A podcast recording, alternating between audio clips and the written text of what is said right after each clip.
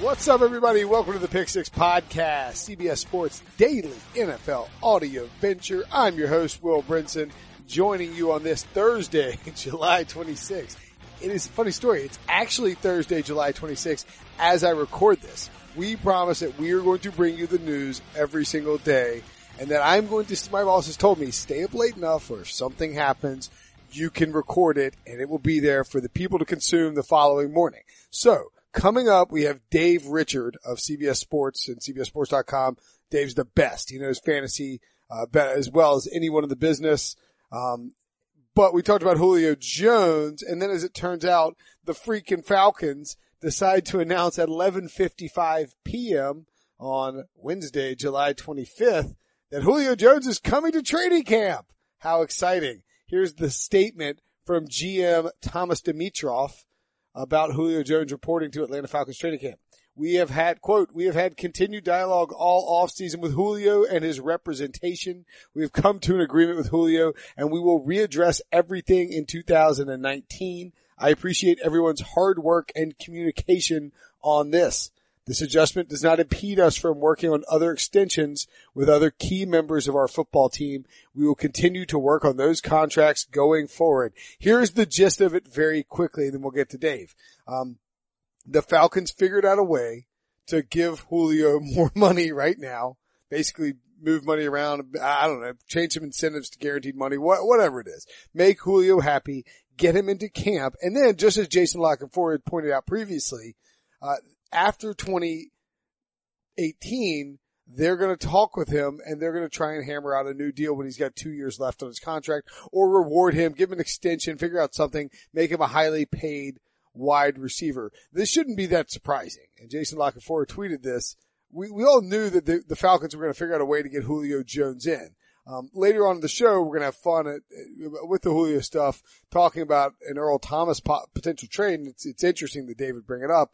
Um, and, and, then we also discuss Julio Jones, uh, value. So just keep it in mind that we recorded that before the Falcons decided to drop this news. But with that in mind, let's go to talk, talk to Dave Richard, fantasy, uh, fantasy football extraordinaire and star of CBS Sports HQ. And if you're wondering what CBS Sports HQ is, it's a live streaming video service with up to the minute news, highlights, analysis, fantasy advice, gambling advice. Frankly, it's the perfect recipe of sports. Watch it and you'll be a smarter sports fan. That's the goal. It's no nonsense. Just make you smarter as a sports fan. If you want to watch, go to any connected device. It's absolutely free. Phone, computer, Roku, Apple, you name it. C- CBS Sports HQ is likely on it. I'm on it.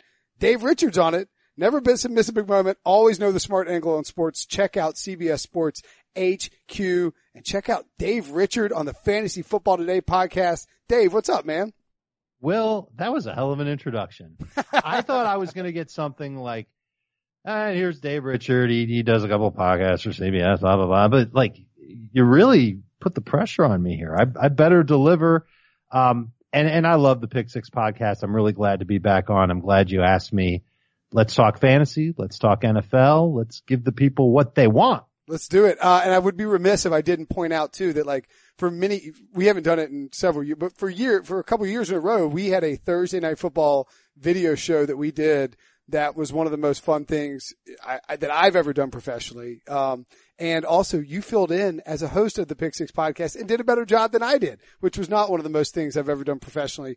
But, um, I, I, got to hang out in, in, the Caribbean. So I, I did better than you. Who's that according to?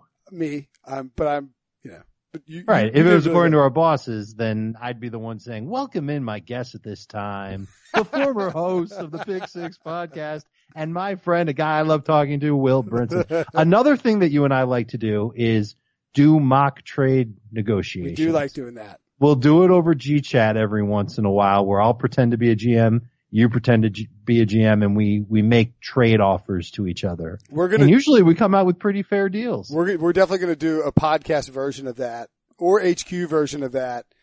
Um, leading up to the NFL trade deadline or throughout the season, but let's dive in. We should do one for Earl Thomas in Seattle. Oh, that's a great question. Who are you the Seahawks or am I the Seahawks? Why don't we talk about that a little bit later on? Okay. What we- could what could the Seahawks get for Earl Thomas? There's an NFC team that would be a perfect fit for him. Coming and they up do have next. something to trade. All right, yeah, let's dive into the news first. The Browns say that they might be interested, and I believe uh, GM John Dorsey said this as much during his uh, you know during his press conference to open up training camp. By the way, Hue Jackson showed up in like a white Browns hat and a white brown sweatshirt, just like John Dorsey wears. It, that's weird, right? Isn't I, I feel like that's weird, even if it's um, like even if it's just Hue kissing kissing butt to to his boss, it feels a little weird. But Dorsey said that uh, that they are they could be interested in Dez Bryant, and maybe more importantly is is the what he said about Josh Gordon in his opening statements. He said, we have made a classification that we are going to put Josh Gordon on the NFI. That's the non-football injury list. We all knew that. But then he added, on that, we have designated that he is a did not report player. That just helps me within the system, working within the system. Going with that, I am going to respect his privacy. Like I said, I am going to respect the privacy of Josh while he is away from the team because I think that his overall health and his well-being is what is really important here right now. I get that football is secondary. Our focus should be on the entire football team in the 2018 season. And a- answering questions about it, Dave, as you pointed out, he didn't make it sound like Josh Gordon is going to be back immediately. He's towing some kind of line. The Yeah. Browns are. There's something, obviously there's something going on that is, if we knew what it was, it would make this entire situation make sense. Did he fail a drug test and the NFL is going to look the other way? Was he late for a drug test and the NFL is going to look the other way? Is he really going back? If he's going back to get extra counseling, why did he decide now? What is it that triggered this reaction in Josh Gordon? There, there's a huge piece of this puzzle. We just don't know. I, I the thing that troubled me about, and, and this press conference, this press conference was incredible for a number of reasons, including the outfits that you talked about. he, John Dorsey was asked to clarify the word soon. How soon until Josh Gordon is back? And he, he said soon could mean many things. Soon could mean a month. Soon could mean three days. It is soon. It could be 10 days. It could be 20 days. It could be 30 days. I What- mean, what in the blue hell is going on? Yeah. And why can't they pin down when Josh Gordon is going to be back? This is it. That tells me that they don't know when Josh Gordon is going to be back. Uh, You're right. And look, here's the reality is that the Browns, so if it, just doing a quick date calculator, today is July 26th. Um, they did this press conference on July 25th. If it was 30 days, that means that Josh Gordon would be back in time maybe for the fourth preseason game of the Brown against the Lions of the, of the Browns preseason. And if he comes back in the fourth preseason game, I mean, that's, this is not a, a situation where he's just rolling in and starting to play. I mean, to me, this has to have been something where at this point, having heard all this from Dorsey and having seen these quotes, it's something happened. You know, this was not a case of just Josh Gordon is having some anxiety. Something had to have happened, I think, uh, in order to trigger this departure that could be for 10, 20 or 30 days. Um, you know, look, th- the reality is, is that people beginning pretty soon are going to start. First of all, it's going first of all, as, we've said on this podcast this week, most importantly is that, that Josh Gordon gets well. And that, that, look, that, I mean, that, that is the number one priority. And I hope that he, um, can get to a good mental place and a good physical place and all of that. But, but the Browns are depending on him. He's going, he's supposed to be the, the focal point of their offense from the passing game. And this really triggers a trickle down effect on the Browns passing game in terms of making Jarvis Landry more important, making Corey Coleman and Antonio Callaway more important, making David and Njoku more important. And I wonder, um, what you think, Dave, from a fantasy perspective, because Josh Gordon was going in the third round as a wide receiver one as recently as last week. Round three, round four. As recently as, when was it? Tuesday. I was in an industry mock draft on Tuesday with all the great fantasy writers and, and believe it or not, there's a lot of great fantasy writers. I know it sounds crazy to you, Will, but a lot of people covering fantasy football and a lot of I, smart s- people I saw the it. list. It was a, it was a it was a who's who like Evan Silva, Rotoworld, um, and, and other people. I, I can't remember. And of course, all the CBS experts. Sure. And I took Josh Gordon in early round four and I felt good about it. And then you, you see this press conference on Wednesday and you, I wouldn't, I wouldn't take him there again. I, not until there's more clarification. I I think that there is a chance that Josh could be gone a little bit longer than than than what they're kind of saying. And I think eventually he'll be back with the team and eventually he'll be playing because the Browns have said as much. And I would take them at their word on that. They just don't know when it's going to happen. Maybe it's something that's out of their hands. Maybe there is just, it, it could be anxiety. He was getting close to reporting to training camp and he said, you know what? There's a lot of pressure here. Mm-hmm. This is, this is when I might go and, you know, call someone to bring me something that I really shouldn't have. Maybe I, I need to be proactive on top of it. Maybe that's the situation. And if that is the situation, you've got to applaud Josh Gordon for it. And at the same time, you've got to wonder, well, how long until you're in a place mentally where you're ready to get back there? And it's a situation that that type of thing where, where you've got a mental problem is kind of frowned upon in the world of professional football where toughness is, is really like, it's a requirement of the job and everybody who's in charge of teams, they want every single player they have to be mentally tough and ready to go. And, and maybe, just maybe, is it possible that Josh just isn't quite there yet? When he is back there, the Browns will be happy to welcome him back and hopefully he'll have enough time to get ready for the season. No, that's a great point. And I, I noted this yesterday with Pete, um, or with, with La Canfora, excuse me. You almost wonder, and you sort of, I think you alluded to it, but you almost wonder, is it possible that either the location of training camp or the time of year of training camp or even just the game of football itself is a trigger for him. You know I mean? Like, like, and he, and he sees that coming down the, down the pipe and says, I got to get out of here.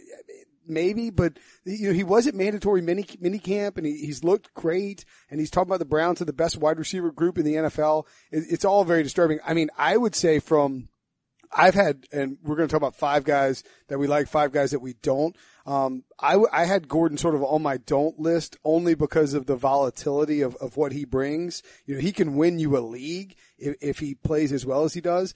I don't know that I could take him in a, in a draft – if you're drafting in the next two weeks and there's not going to be any clarity for two weeks and we'll, we'll certainly hear more questions asked. I don't know that I could take him any earlier than maybe the eighth round. Me personally, would you, could you go earlier than that without knowing when he's back? I might be able to go a round or two earlier than that. Okay.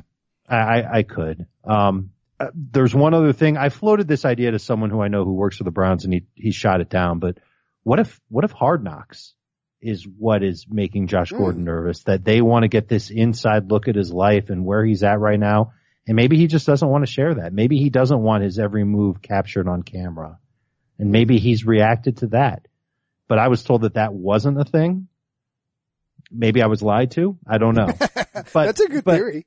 But I'll, I'll tell you the the one thing that would really send the fire alarms off and, and make me head to the hills on drafting Josh Gordon in fantasy or making me even believe that Josh Gordon's going to play this year is if the Browns sign Dez Bryant. Yeah.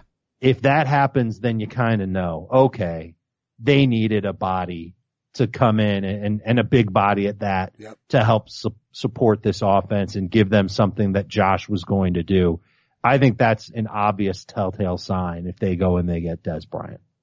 Do you would so from a football perspective, would you like the signing of Dez in Cleveland? I wouldn't hate it in that I still think even with Jarvis Landry and Njoku and Josh Gordon there, they still need some capable pass catchers because Corey Coleman hadn't shown us a whole lot. Although I mean, it's still early in his career. This is his third year and, and you know, you don't know what you're going to get from Antonio Callaway. So I, I don't, I don't hate the idea of signing Dez Bryant for that team, but I'm not sure that he's the, perfect locker room fit for a team that's trying to sort of flip things around. Well, they're trying to win games. They've won one game the last two seasons. Yeah. A successful season in Cleveland, as pathetic as this sounds, is five wins. Yeah. At that point. well, point, six for the over. Uh, they're, they're, they're just trying to take a step forward yeah. so that they can compete in 2019 and be called a playoff team in 2020. That's their, that's what they're that's their outlook. That's what they're hoping for. They're not trying to make the playoffs now. But if they go into the season, uh, th- this is under the radar. This was a guy that was probably maybe a candidate to get cut, but no Ricardo Louis this year. It's a guy who at least has a little bit of NFL experience. He's not going to play this year. And if Josh Gordon's not going to play this year, what's the receiving corps? Mm. What does that look like? It's Landry, it's Coleman, it's Antonio Callaway. Are you really going to put him on the field with a, with, with, uh, with big stakes on the line when you're trying to win games?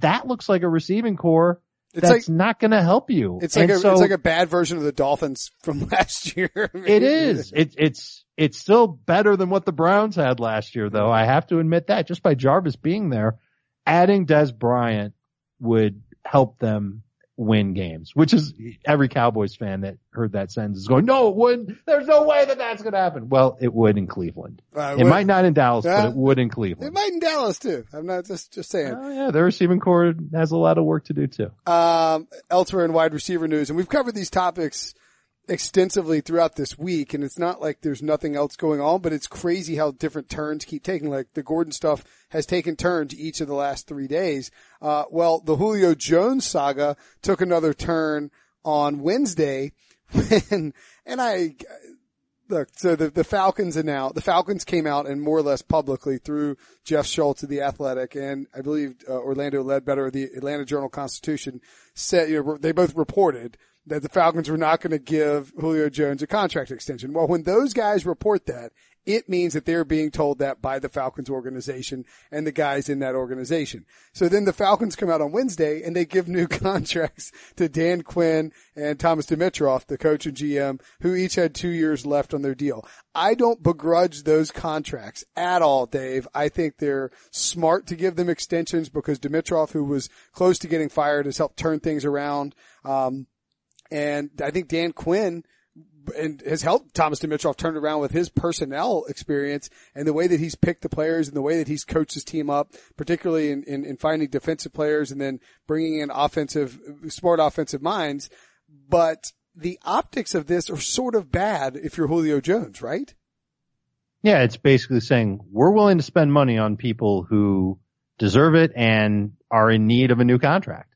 Mm. Julio's got three years left on his current deal we got time. That's what they're telling him. Yeah. They're, they're telling him, listen, you're going to get yours. You just, you sign this contract to come and play football for us. It lasts three more seasons. Come this year, play your best, and then we can talk next year when we're getting closer to that contract expiring. Make no mistake, the Falcons don't want to let Julio Jones go. He, he, he can't, un, unless he's just an absolute nuisance to, to the point where he's just talking trash and just is b- bad for the locker room and bad for the team, which is just not in Julio's nature. Right. They want him there. They know what they've got in him. They've invested so much in him, including the money that he's set to make this year. I, so that's, yeah. I think that's the message that they sent. And at the same time, Will, I, I don't blame Julio for trying. I don't blame him for trying. This is the NFL. You want to get as much money as you possibly can in your NFL career. I would if I played in the NFL. And, and, and Julio is trying to do that too. And, he just, he needs to realize that it's not going to happen and that's when he needs to show up for training camp. Yeah. And if you're Julio Jones and you're looking at Sammy Watkins and Jarvis Landry getting more money than you, you can understandably be upset. It is worth noting too that I think Chris Mortensen pointed out that the Falcons have basically insinuated they will negotiate a new deal with Julio when there are two years left on his contract, which means he basically has to grind out this season and deal with it. And also Dan Quinn and Thomas Dimitroff, their salaries aren't part of the salary cap. So it, it, it might factor into your operating budget from uh from an organizational standpoint, but it doesn't factor into your your you know your on field operational budget as far as constructing a roster and and paying everybody. And, and they got dudes they got to pay. Grady Jarrett, Jake Matthews, uh you know I mean look Deion Jones is all these guys are going to be coming up sooner than later, so they probably have a plan in place to do it, and they just want Julio to play ball with them. Are are you how where does Julio slot in for you on the top wide receivers? Is he um, I mean, five, six, seven. Where, where, do you put him? He's in the top top four for me in in okay. fantasy football. I think he's right up there with Antonio Brown, and not right up there, but close to Antonio Brown, DeAndre Hopkins, and Odell Beckham. Okay. He's behind those guys for me. And I think a, a, shrewd fantasy owner won't reach for him in round one unless they are just dead set on going receiver receiver to start their draft and they're picking toward the very end of round one. So you could call it round two if you really want to.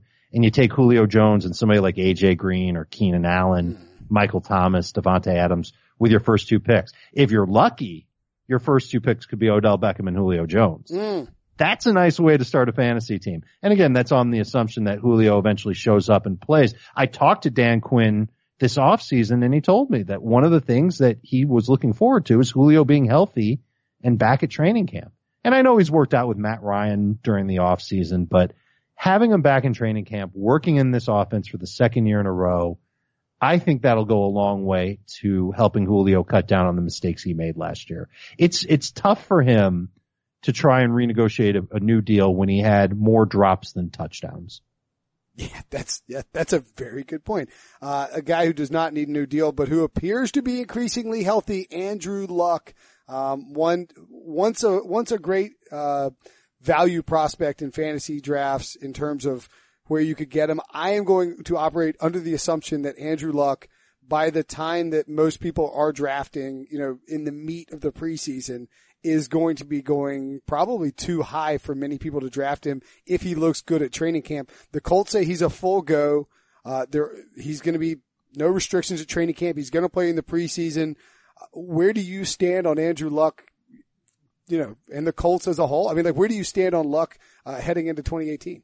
Well, he's going to be on a throwing schedule, so he won't practice every single day. And I think that's just the Colts being smart with him and continuing this process that they've really had with him for the better part of the last eight, nine months, which is just easing him into uh, his workload. And remember when he wasn't even throwing a football?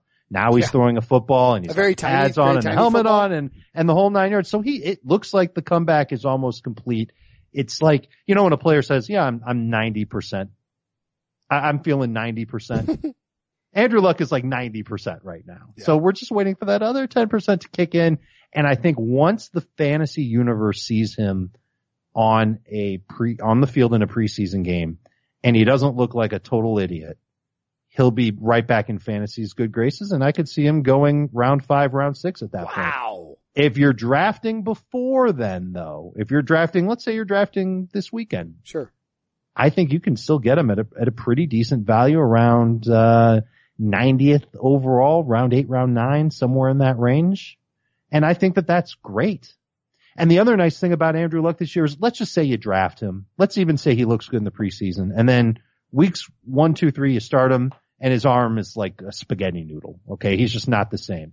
This is a great year for quarterbacks in yes. fantasy football. You're going to be able to go to your waiver wire and find another guy that you'll feel more comfortable starting than the suggested noodle armed Andrew Luck. I don't know if that's what we're going to get. I'm hoping we get Colt strong Andrew Luck and he's back to firing 35 plus touchdowns a year. Yeah. If I'm, if I'm drafting this weekend or in the next seven days before we really see Andrew Luck on the field and I get a chance to take him at like ninth, ninth round or 10th round, um, or even maybe eighth, eighth or ninth round, I would go with Andrew Luck and then I'm swooping back in a round or two later and I'm grabbing Matt Ryan, who I think has a high floor and a higher ceiling than people are giving him credit for in a bounce back year, assuming Julio of course is there.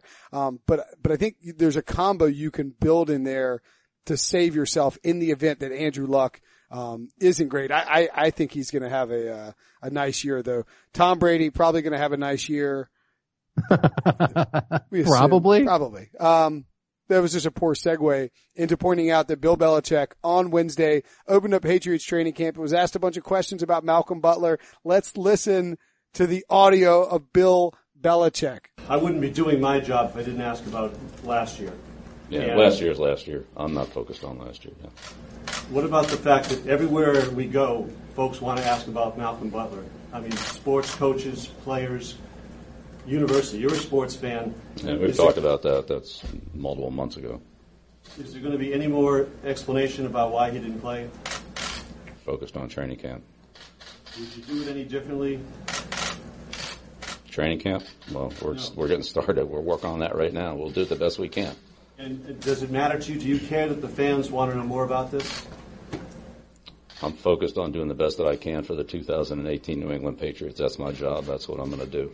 That's what I've always done in the past. You know, every day that I've coached here, I've done the best that I could for this football team, and I'll continue to do that. And right now, my focus is on the 2018 season, not 2017, not 2014, not 2007, not 2004, not 2001, not 2000. I'm not focused on any of those seasons. They're done. And for this season, for this season's team, is it important for you to address the Malcolm Butler thing with your team? It's important for me to have a good season in 2018. I'm going to do everything I can to do that, do the best that I can for our football team. That's my job and that's my responsibility. That's what I'm going to try to do. Hopefully you can respect that, but maybe not. See, Dave, to me, I like what Bill Belichick does when he does those like insulting, grumpy um, responses to media members asking questions like that. And I actually don't mind the concept. I think it gets undersold a little bit. It's not like Bill Belichick is trying not to answer questions about Malcolm Butler, but in reality, you do have to turn the page in order to get ready for the next season. You want him to provide context and clarity to things that matter in the moment. And sometimes he won't do that, especially after a, have you ever seen his, you've seen his press conferences after a Patriots loss. Yeah. He's not exactly forthcoming. Uh, and he's practically never forthcoming unless you're asking him about like his memories coaching at the Meadowlands or punters or lacrosse. You Yeah, know what I mean? Like yeah. there, there, there are things that he will wax poetic on, but benching a cornerback before the Super Bowl that's already been played and is old news and doesn't matter. Yeah, he's, he's going to give you the, the stone wall. And, and I kind of like it. I'm amused by it. I wish he was a little more, I wish he was funnier about it. I talked to a former Patriots player about Belichick. This is a long time ago. And I asked him, is he like that in, in, uh, in, in, you know, behind the scenes when he's coaching? And the player said he's exactly like that, except he curses a lot more.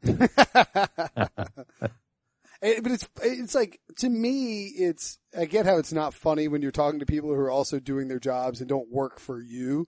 Um, I, like I like the part at the end where, and I, I was joking about this on Twitter. I think it would be hilarious. By the way, you can follow me on Twitter at Will Brinson. You can follow Dave on Twitter at Dave Richard. A fantastic follow. Only if you want to win your fantasy league. Only if you want to win your fantasy league. If you follow Dave on Twitter, he guarantees you you will win your fantasy league. Um, Sure. why not? You can have your money back for this podcast if you don't. Um, the, the, like, can you imagine talking to your wife like Bill Belichick does? She's like, she's like, go, are you going to mow the lawn today? You're like, uh, listen, I don't want to talk about, uh, what happened in 2017. I, I'm trying to make the house better today. Okay. I'm going to do what I'm going to do my job to make the house better today. I don't want to talk about 2017 or 2015 or, or 20, 2009, 2007. None of that. She's like, what, what are you talking about? You're like, I just want you, I'm just going to do my job and I hope you can respect that. The, the lawn is part of the home maintenance and I intend to maintain the home as long as I live here. and at some point the lawn will be mowed. Yeah. I mean, that, I, I don't even know if he would say that last part. I don't know if he, that's why I was like pausing there for a second. I don't know if he would even admit to mowing the lawn eventually. I don't think He might just say would. lawn care is an important part of home maintenance and, we're on to fertilizer. and we're on, we're on to the weekend. That's right. What do you? Uh, I think everybody's going to Tom. Everybody thinks Tom Brady will be good. We're not worried about Tom Brady. Um, you know, Julian Edelman suspended, so he's dr- dropped a little bit. What do you think about Sony Michel? Because I feel like, and I do all of these mocks with you with the fantasy cruise. Uh, I'm the guy who shows up late, in case people haven't gotten that joke on Twitter.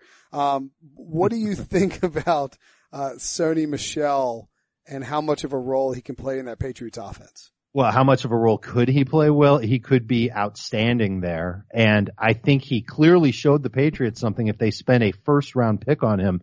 Been a long time since they spent a first round pick on a running back.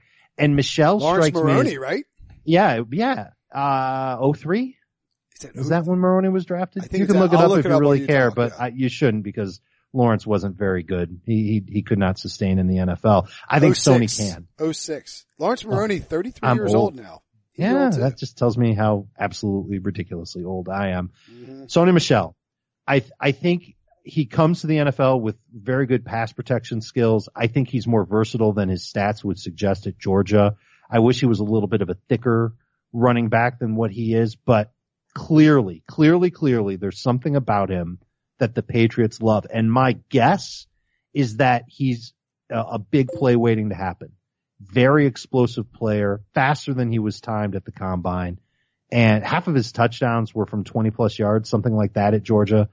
I, I, I believe that they will eventually work him into a very nice role that fantasy owners can rely on Hmm. in from a Patriots backfield in 2018, so long as he holds on to the football. But, and you knew there was a but coming, I think it's going to take some time. So the, the investment in Sony Michel, he's going to be in that round six area. That's when someone's going to take him.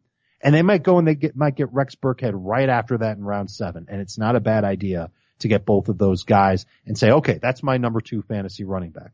But if you draft Sony Michel, you must be patient.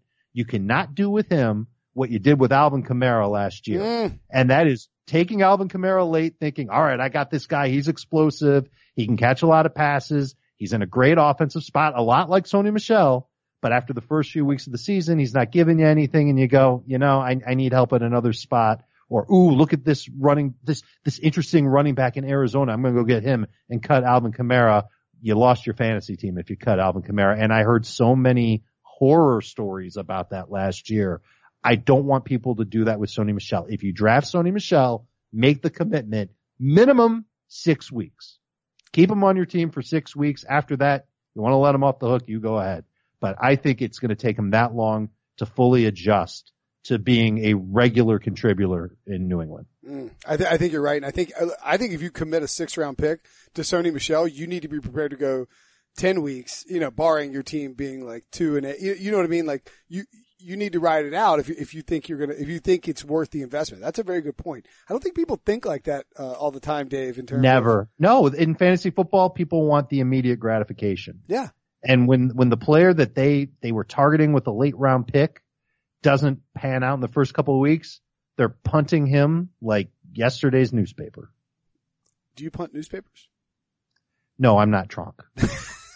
All right, uh, let's talk about. Oh wait, I have a uh, I have a question for you very quickly from Eric Grosskopf, who emailed me, and he listens to the Pick Six podcast, likes beer, Surly Brewing, recommended Surly Brewing in Minneapolis, uh, the Furious, their IPA. It is a fantastic beer. I've had it before. He has a keeper issue.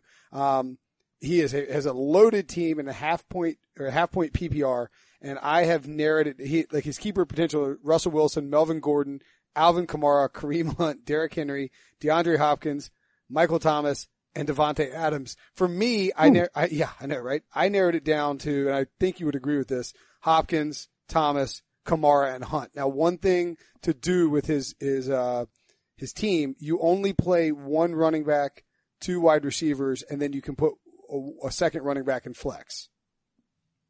Okay, so what are we looking for here? Are we looking for the four players or fewer? Four, uh, two players, sorry.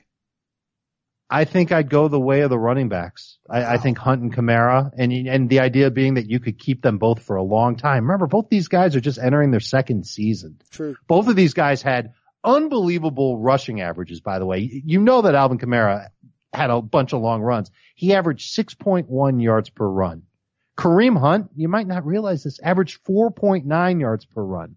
I don't know if both of these guys can do that again. I don't think they could. I think they could kind of sort of come close, but I think what they lose in that efficiency, they make up for in workload. And I, I think Kareem Hunt gets more touchdowns this year than he did last year. I love his situation in Kansas City. And I think Alvin Kamara has a chance to start the season with Mark Ingram, uh, benched or suspended. Forget about bench, suspended for the first four games and five of the first six games for New Orleans. I, I think Alvin Kamara is going to have a chance to get out to a huge head start and get a, a, bigger workload than we ever saw him get last year. He maxed out at, I think it was 19 touches per game. He could get over that in the first four weeks of the season. Wow. I like it. And look, you can make a case for a lot of different routes. I think the ultimate way that you would answer this, and I, I, I tend to lean to go wide receivers. Um, but if it is a situation like you're taking the two best players I mean, are you drafting DeAndre Hopkins before Kareem Hunt? Are you drafting, um, you know, Michael Thomas before Alvin Kamara? Probably not, right? Like you're taking Kamara and Hunt in a re- in a regular redraft in a half point PPR. You're taking one of those stud running backs in the first round and hoping to land the wide receiver in the second round. So you lock in the the running backs who catch a lot of passes. Kareem Hunt only had five seasons in a regular fantasy or five weeks in a regular fantasy season from weeks one through sixteen below double digits, which is you know if you're getting that from your running back, you're you're in pretty good shape. All right, let's talk about guys that we want to plant our flag on. Um, five guys that you are really high on, or maybe higher on that that people aren't. That you find yourself as you do these mock drafts, as you do these projections, as you do these prognostications, five, you know, some guys that you're, find yourself gravitating towards. I'm going to give you six, but I'm not really Sure. going to talk about one of them because I think it's too obvious, and that's Deshaun Watson. Okay. I, I we are we are living in a world where everybody's waiting on quarterback. He might be the one guy I won't wait too long on. wow. If I can get him in round five, which might sound crazy to some people, but really you got to wait to pull the trigger on a quarterback this year. There's just so many of them. If I can get him at a fair value, I'll do it because I think he's got potential to win my league and be the number one fantasy quarterback. We saw it last year. I don't think anything's changing for him this year and he's not on the pup list. So he's going to be ready to go when training camp practice start, um, today for the Texans. Wow. Uh, Patrick Mahomes is another quarterback that I really like a lot. I, I think that just putting a big arm quarterback in Andy Reid's offense is, is going to mean good things. And that's not necessarily a bad thing for Kareem Hunt either because he catches passes out of the backfield and the threat of the pass and it's the, the threat of the, the pass combined with the speed of the receivers in Kansas City makes Kareem Hunt even more appealing to me because he'll never see stack boxes. I think Mahomes can get close to 30 touchdowns this year. I think the yardage could be way better than anybody expects. Ronald Jones is one of my favorite rookie running backs not named Saquon Barkley. And I think his road to getting a lot of work in Tampa Bay is very easy. His competition is not that good. The offensive line was improved in Tampa Bay. The defense was improved in Tampa Bay, which means fewer games where Jameis Winston has to shoulder the load. And that's certainly going to be the case in the first three weeks when Jameis isn't there. And then a, a, a couple of three tight ends because I think people are always looking for hmm. tight ends. I think Evan Engram's for real. And I know that he got good numbers last year without Odell Beckham there, without Saquon Barkley in New York. I don't care. I think he's their number two wide receiver dressed up as a tight end. I think he's headed for over 100 targets. I think he's one of a handful of tight ends that can get you 70 or 80 yards, which is good for a tight end in this day and age. And I think he can score eight touchdowns this year. So I think Evan Engram is, is, is worth taking. I think Trey Burton is worth buying into in Chicago. I know the early reports on Mitchell Trubisky and Bears camp haven't been amazing, but I think the role that Trey Burton will have there, it's kind of similar to the role that Travis Kelce has in Kansas City. His offensive coordinator, Kelce's offensive coordinator, past couple of years has been Matt Nagy. Who's the head coach in Chicago now? It's mm-hmm. Matt Nagy. So I think Trey Burton is going to head toward that role. And I think George Kittle is my favorite sleeper tight end of, of the summer. I think that he just has, he, he can get yards after the catch. He's big. He's burly. He reminds me a little bit of Rob Gronkowski. And that's a good thing when Jimmy Garoppolo, who was the understudy to Tom Brady in New England, is his quarterback. I like that list. Evan Ingram is a guy, if you were trying, I think if you were willing to wait on Gronk, Kelce, and Zach Ertz, Evan Engram, Trey Burton, um, Greg Olsen are guys that you're going to gravitate towards if you want to land a, a, a tight end with value who is not a total flyer. Uh, and then the guy I like, you know, the guy I like to pair them with is David and Njoku out of, out of, uh, out of out of Cleveland. I just I, th- I think Njoku has breakout potential. I don't know if it'll happen. He's not on my list. My five guys I'm going to run through really quickly. Matt Ryan. He, he's the he led all quarterbacks in fantasy points two years ago, and he adjusts better in his second year with offensive coordinators. I think you'll see a motivated Julio Jones showing up. Uh, the addition of Calvin Ridley helps. Steve Sarkisian and Ryan will be on a better uh, frame. He'll have a touchdown regression up a little bit. And I think Matt Ryan will give you value uh, in in terms of of being a quarterback. You can get very late. I'm I'm waiting on my quarterbacks. I'm actually down on Watson and Garoppolo. Um, Henry. I know that. I know that everybody's buying on Dion Lewis. I'm in on Derrick Henry. He looks like a stud. He's gonna be a feature back. They're gonna pound him in Tennessee, and I'm buying Derrick Henry even as his stock. In fact, I'm buying more of Derrick Henry as his stock falls. Good luck getting him if you're in a league with me. You're not getting Derrius Guice if you're in a league with me because I'm taking all the Derrius Guice stock. I think he is a sleeper, Dave, to uh, like at 30 to one maybe or 25 to one to lead the league in rushing.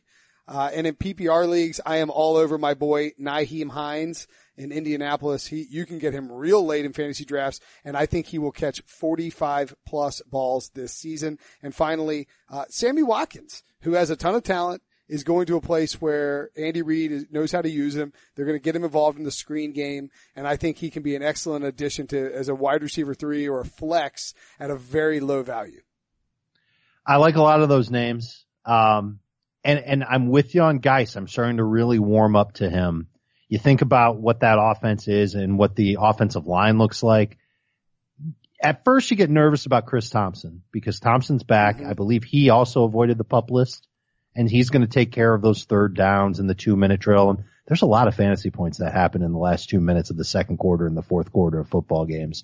You'd like Guice to get those numbers.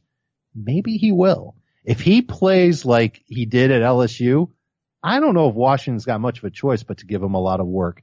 I've been seeing him go round four lately, Will. Yeah. And I just, I wonder that if he has a big Oh, no, preseason, he's going to go in the third round. No question. He mean, could end up being one of those third round running backs. I- Like he might jump over guys like Kenyan Drake. oh and, yeah.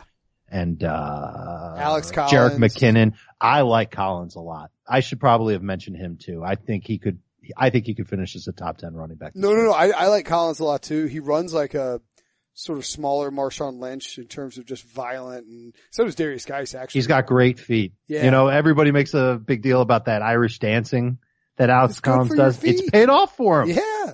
It really has. And he can catch the ball better than you think he can. And the Ravens, I, I've, I was a huge Kenneth Dixon fan when he came out. I don't know if he's the same guy now that he's had all these knee injuries. I, I feel like Alex Collins is in a real good spot with the Ravens. I, I agree. And they have a they have a better offensive line than people think. You can also like, I mean, if you, if you're in a position where you go wide, like you talked about with Julio Jones and Odell Beckham, or even Julio Jones, AJ Green, Mhm. Odell I know where you're going. You Yep. can, you can go wide receiver, wide receiver early and then come back and go Alex Collins, Derrius Guice or Alex, you know, what I mean, like there's some running backs in that four, three and four range that could end up being league winners if you don't, like, you don't have to force yourself to take, um, who, who's going to the back of the first round now. Like, I mean, if you don't love Leonard Fournette, you don't have to take him there. Fournette would be there. Saquon Barkley would be there in a non PPR league. Alvin Kamara would be there. Melvin Gordon will be there. No, you don't have to do it, but it's hard to pass. It's so hard to pass on a running back that's got 20 touch potential week in and week out, works the goal line, gonna play on a, on a t- catches passes regularly. You, you don't want to miss out on those guys. I'm with you. All right, Dave, we teased it earlier in the show. We're going to do it really quickly. Your phone is ringing. I am uh, Dallas general manager Jerry Jones or am I? Okay. you're, you Is that what you want to be? Yeah, actually, yeah. I'll be. Uh, I'm Dallas. I'm Dallas. Uh, I'm Dallas owner Jerry Jones. Uh, uh, uh, uh, Johnny, Johnny, this is Jerry. How you doing, man? Uh, and, and I'm You're John, John Schneider, Schneider. in Seattle. Yeah. Am I running around with a championship belt and no shirt on? Cause Oh, that, that, that know, would be ugly. He once thought that I wrote that about him, and I didn't.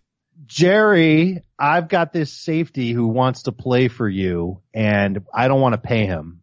If you want to pay him, I'd be happy to take a draft pick in exchange. You, you know I love paying guys, John. I love it. I love giving people money. Money is the best thing in the whole world. Next to championship rings. Haven't seen a lot in a while. Uh, the problem I got is my son will not let me trade away any high draft picks anymore. Says that I tried to burn one on Johnny Manziel one time, and also that you know, like I like to give away second round picks. I can give you a fourth for Earl Thomas. How about that? Now that's not going to work for me. I think he's worth more than that. I think he's got several great years left and your secondary needs him. I was thinking second round pick. I think that that's going to help solidify your secondary, maybe even bring a little taste of that Legion of Boom down to Dallas. You need a center fielder like this. All it's going to cost you is a second round pick. And with him, maybe you're a playoff contender. It'll be a late second round pick. Yeah, I, I, feel you, Johnny. I feel you greasing me up, man. I like it. I like it. I like grease pig and all that. Uh, woo, suey pig. Yeah. Um, listen, here's the deal. I, he went to Texas. I, I love the state of Texas, but I'm an Arkansas man. I cannot give you a second round pick for him. I can, however, uh, I'll throw in, you need some pass rushers.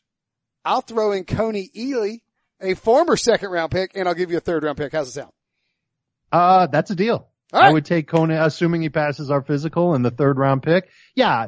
uh, And in reality, just so you know, I was looking for a third round pick and something else.